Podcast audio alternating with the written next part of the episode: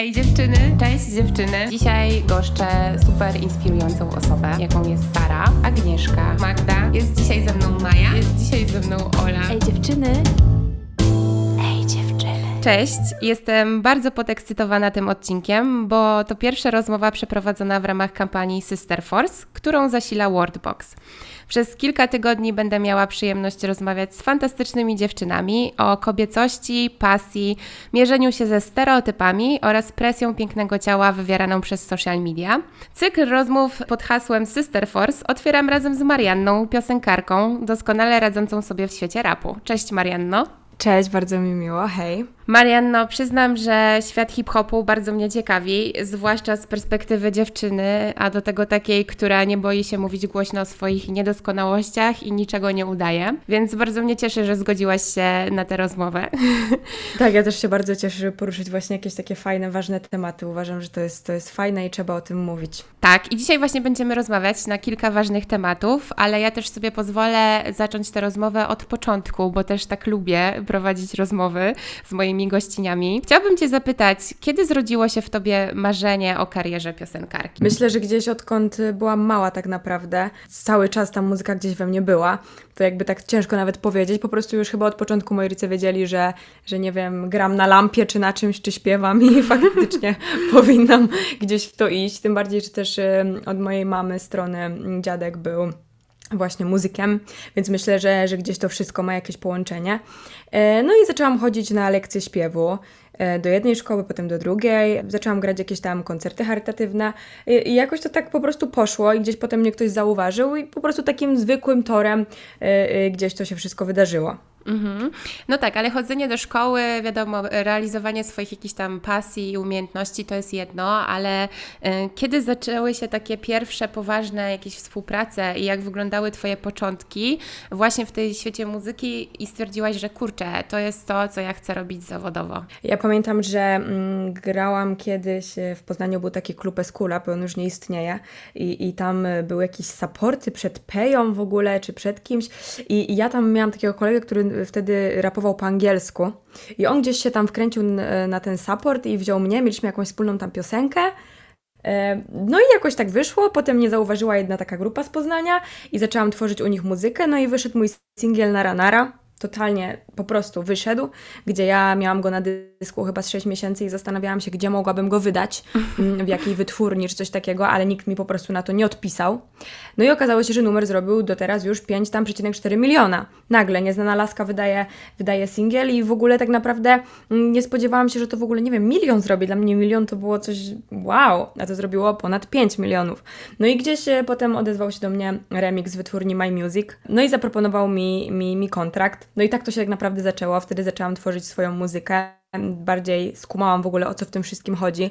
E, ja nie umiałam wcześniej pisać swoich tekstów, w ogóle nie, nie wiedziałam, jak mam się do tego zabrać.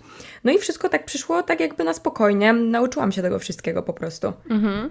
A czy to był y, te 5 milionów wyświetleń, to był taki przełomowy moment w Twojej karierze? Myślę, że tak. Myślę, że, że to gdzieś e, otworzyło mi e, parę furtek, e, nawet jak tam jeszcze nie było tych 5 milionów, tylko tam już widać było duży ruch po prostu pod tym numerem, to zaczęły się do mnie odzywać różne osoby i tak dalej, więc na pewno myślę, że gdyby nie to, to nie wiem jak to by się potoczyło. Może bym się nadal gdzieś tam tułała i nie wiedziała za bardzo, co mam robić i jak wydać taką piosenkę, która się sprzeda. Mhm.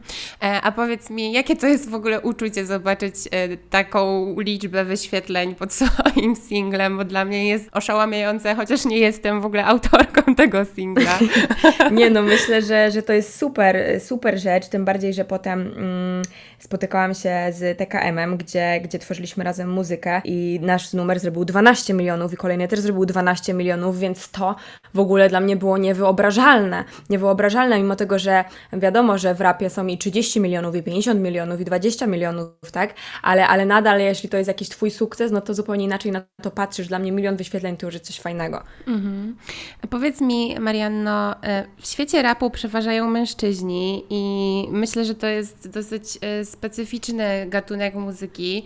Jak Ty się odnajdujesz w nim jako dziewczyna? W sensie myślę, że jeszcze nie do końca się w tym odnalazłam. Uważam, że, że że ciężko jest się w tym odnaleźć, ponieważ to, co ja robię, nie do końca też można nazwać rapem, tak? W sensie ja mogę to nazwać rapem, bo dla mnie to nie jest pop, a y, jeśli chodzi o sam hip-hop rap, jest to bardzo, bardzo szerokie pojęcie i myślę, że z dnia na dzień ono się zmienia i się poszerza i nie ma jeszcze takich nurtów, które moglibyśmy nazwać jakoś inaczej, bo myślę, że fan, y, nie wiem, mm, oldschoolowego rapu, czy na przykład Pei, czy kogoś uzna, że ja, no gdzie ja robię rap, dziewczynko, no zejdź na ziemię, przecież to w ogóle nie jest hip-hop. Więc myślę, że, że to, to się zmienia. Myślę, że w Stanach jest to zupełnie inaczej postrzegane.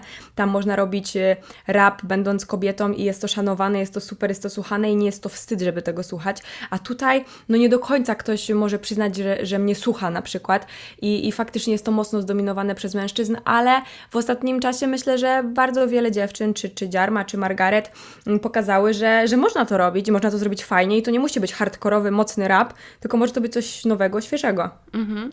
A czy są jakieś artystki, e, za którymi się tak oglądasz i które są dla Ciebie takim guru w tym świecie rapu, na przykład właśnie w Stanach Zjednoczonych?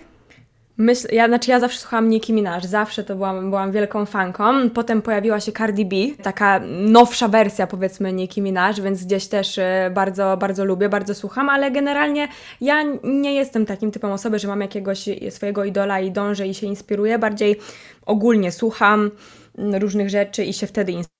Natomiast no, jeśli chodzi o właśnie zagranicę, no to na pewno Cardi B, Nicki Minaj. Jak wygląda proces tworzenia Twojej muzyki?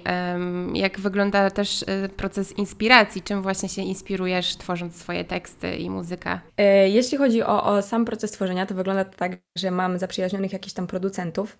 E, wysyłają mi na przykład paczki bitów, albo ja im pokazuję, co mi się podoba, bo ja nie przepadam za baladami, lubię takie bardziej może klubowe klimaty, coś takiego. No i gdzieś jest, dostaję ten beat. E, ja mam sprzęt w domu, więc ja się podłączam do laptopa, ustawiam sobie tutaj, yy, yy, mam tutaj mikrofon i tak dalej, wszystko. No i yy, w programie nagrywam swoje wokale próbuję prób, metodą prób i błędów tak naprawdę, jak coś mi się nie podoba, to poprawiam i tak dalej. Mam święty spokój, bo nie jestem w studiu, nie muszę, nie wiem, nie liczy mi się czas, tylko siadam, mam wenę i to robię. E, następnie wysłam e, wokale do mixmasteru, czyli do całej tej obróbki. No i dopiero wtedy jest gotowy numer, no i wtedy zastanawiam się nad klipem i tak dalej. A jeśli chodzi o sam tekst, to myślę, że to mi przychodzi po prostu. Mam dni, w których w ogóle nie nagrywam, nie, nie myślę nawet o tym, a jest moment, w którym tak mi się spodoba muzyka jakaś, którą, że siadam i muszę coś nagrać. Zazwyczaj staram się odnosić do takich swoich życiowych rzeczy, albo właśnie do, tak jak cała moja epka, dystans, do, do takich rzeczy normalnych, czyli do tego, żebyśmy mieli ten dystans w tym świecie właśnie social mediów i tak dalej, gdzie myślę, że często o tym zapominamy. Mhm. Powiedziałaś, że nagrywasz e, w swoim domowym studiu e, i trochę też mnie ciekawi to, e, jak to wygląda teraz, bo istnieje taki mit, że muzyką się marzy wejść do tego takiego profesjonalnego studia i nagrać swoją płytę od A do Z, a teraz to trochę wygląda inaczej, czy to tak wygląda w świecie rapu? Znaczy, myślę, że, że, że to studio to faktycznie jest coś super i tak dalej. Wiem, że teraz w Poznaniu będzie się otwierać świetne studio właśnie od mojej wytwórni i na pewno będę chciała tam zawitać i myślę, że nagrywanie w studiu jest o wiele lepsze, natomiast ja potrzebuję spokoju. Ja nie lubię nagrywać przy kimś. Yy, jakby myślę, że jakbym miała do zrobienia płytę, mm, o której będę myśleć i to będzie miała płyta być zrobiona od A do Z, to faktycznie będę myśleć o studiu i o zrealizowaniu tego dźwięku w jak najlepszej jakości i z jak najlepszymi osobami. Natomiast na dzień dzisiejszy, jakby gdzie jeszcze myślę, że się rozwijam i tak dalej, to wystarczy mi to, co mam. Mhm. E, ale będę myśleć dalej. Marianno, e, rap często posądzany jest o szowinistyczne przekazy i bywa postrzegany jako mało feministyczny gatunek muzyki. Co o tym myślisz? Wiesz co, to jest ciekawy temat, bo, bo, bo oczywiście tak jest. Myślę, że jest wielu artystów, którzy e, bardzo podmiotowo traktują kobiety w swoich numerach, ale patrząc na to od drugiej strony, gdzie ja nawet widziałam niektóre sytuacje, w jakich e, kobiety się zachowują i, i jak to wygląda, myślę, że to nie jest wzięte z niczego. Więc trzeba też na to tak patrzeć, że, mm, że może oni mówią to, co faktycznie przeżyli i jakie te dziewczyny potrafią być łatwe i jak potrafię, można je łatwo zdobyć. Co oczywiście nie usprawiedliwia tego, że wyzywanie mm, dziewczyn e, w rapie jest dobre, natomiast no, z drugiej strony w Stanach y, taka Cardi B wyzywa facetów. No i też jest to ok. Więc myślę, że to jest taki dosyć kontrowersyjny temat i warto się zastanowić, może skąd to się bierze i dlaczego, mm, dlaczego jest takie zdanie o, o kobietach, bo myślę, że to nic się nie bierze po prostu z niczego i zawsze będę bronić kobiet i tak dalej. Natomiast no, też uważam, że muzyka to jest y, jakby fikcja literacka. I, I też nie można zawsze myśleć, że to, co jest nawijane, jest prawdą. Tak? tak jak to, co pokazujemy w internecie, też nie zawsze jest prawdą. Ktoś może sobie wynająć auto i pokazać na Instastory, że jest turbo bogaty, a to jest wynajęte auto na przykład, tak? No i nie możemy w to wszystko wierzyć, ale faktycznie jest trochę to szywinistyczne, ale szczerze powiedziawszy, za bardzo nie wiem, jak się do tego odnieść, bo jeśli ktoś czuje się urażony, to może po prostu tego nie słuchać. Mhm. Ja myślę, że to jest jakaś taka, um, właśnie tak jak powiedziałaś, fikcja literacka, na której um, zbudowany został troszeczkę hip-hop. Dokładnie. Co jest czasami przykre. Myślę, że najważniejsze jest też to, co sobą reprezentują e, osoby tworzące tę muzykę poza tak. tym światem. W sensie takim, czy faktycznie są osobami, którzy podchodzą mega podmiotowo do, nie wiem, kobiet czy mężczyzn. Tak, tym bardziej, że większość też tych dziewczyn śpiewa potem te piosenki i może za bardzo nie wgłębia się w to. Ja też lubię sobie posłuchać Malika Montana czy coś takiego i nie zastanawiam się nad tym, dlaczego on obraził tą kobietę, ale też uważam, że nie można być monotematycznym i nawijanie tylko o pieniądzach, o kobietach i o autach, no jest po prostu nudne. No ale to, to jest tak naprawdę też każdego, jakby, no ja nie będę komuś narzucać nurtu, w jakim on chce robić muzykę. On to robi, on to się sprzedaje, no to fajnie. Chorujesz na bielactwo, czego nie ukrywasz i często tak. poruszasz e, ten wątek na swoich social mediach. Um, czy możesz powiedzieć coś więcej o tej chorobie? Generalnie jest to choroba autoimmunologiczna. E, jest to brak pigmentu, po prostu. Jakby nie ma tutaj nic, co by sprawiało może jakieś, e, jakieś, jakieś inne skutki czy coś takiego. Po prostu jest to brak pigmentu, który fakt faktem się powiększa, bo na przykład dłonie czy ręce mam już praktycznie całe białe e, i jakby uważam, że jest to coś. Nigdy mnie nie spotkała z tym jakaś duża przykrość. I zawsze powtarzam każdemu, że, że może gdybym nie była atrakcyjną kobietą, nie dbałabym o siebie na przykład, to mogło to by być mój minus na przykład. Ale kiedy ja robię inne rzeczy, dbam o siebie i nie myślę o tym, to jest to dla mnie tylko aspekt wizualny i może to się komuś nie spodobać, ale większość osób na to nie zwraca uwagi. Jeśli na przykład chodzi o płeć męską, no to naprawdę powiedziałabym, że jest to wręcz atut i jakby myślę, że to wszystko jest w głowie, jeśli ja będę robić z tego kompleks, jeśli ja będę o tym mówić lub nie mówić i jest to dla mnie coś złego, to ludzie też to będą tak odbierać. Jeśli swoje wady dajemy ludziom do zrozumienia, że to są wady, to oni też zobaczą, aha, faktycznie to jest wada. A jeśli obrócimy to wszystko w pozytywny sposób, e, to ludzie, łe, no kurczę, ona się tym nie przejmuje, w sumie faktycznie, co, co to jest? No w sumie nic złego. Więc myślę, że warto też, jeśli mm, chorujemy na coś, jeśli, jeśli nam się coś nie podoba, warto zająć się sobą, mm, postarać się. Ja też promuję jakby zdrowy tryb życia i tak dalej. Uważam, że fajnie jest dbać o siebie i to nie znaczy, że masz mieć sylwetkę jak z Instagrama, tylko po prostu dbać o siebie i czuć się dobrze w swoim ciele. I gdzieś te niektóre kompleksy po prostu nam znikają. Nie oszukujmy się, też wybrałaś sobie y, taką drogę i karierę zawodową, która no, ma czasami takie bardzo mocne wymagania wobec kobiet, jeżeli chodzi mhm. o ich wygląd i, i to, jak powinny się prezentować. E, czy bielactwo przeszkadzało Ci jakoś e, w karierze piosenkarki? Myślę, że nie, że naprawdę jestem z czystym sumieniem w stanie powiedzieć, że nigdy nie spotkało mnie coś, co mogłoby mnie dyskryminować pod tym względem. Też nie startowałam nigdzie, żeby być modelką i tak dalej, więc jakby nie wiem. Natomiast. Y, no ale mamy nie, już naprawdę. modelki, które chorują na Dokładnie, nie? dokładnie. I, mamy, jest to super. Nie radzą, no właśnie. Tak, myślę, że y, całe to bielactwo jest też coraz bardziej popularne, gdzieś się stało, właśnie dzięki na przykład modelce Winnie Harlow, która, y, która pokazywała to, jest ciemnoskóra, więc zupełnie inny kontrast to jest, tak? U mnie tego aż tak nie widać. No i wygląda pięknie i jest pewna siebie i to jest jej atut. No, czyli wychodzi na to, że im więcej mówimy o pewnych rzeczach, tym bardziej one się normalizują. Myślę, że tak. tak no.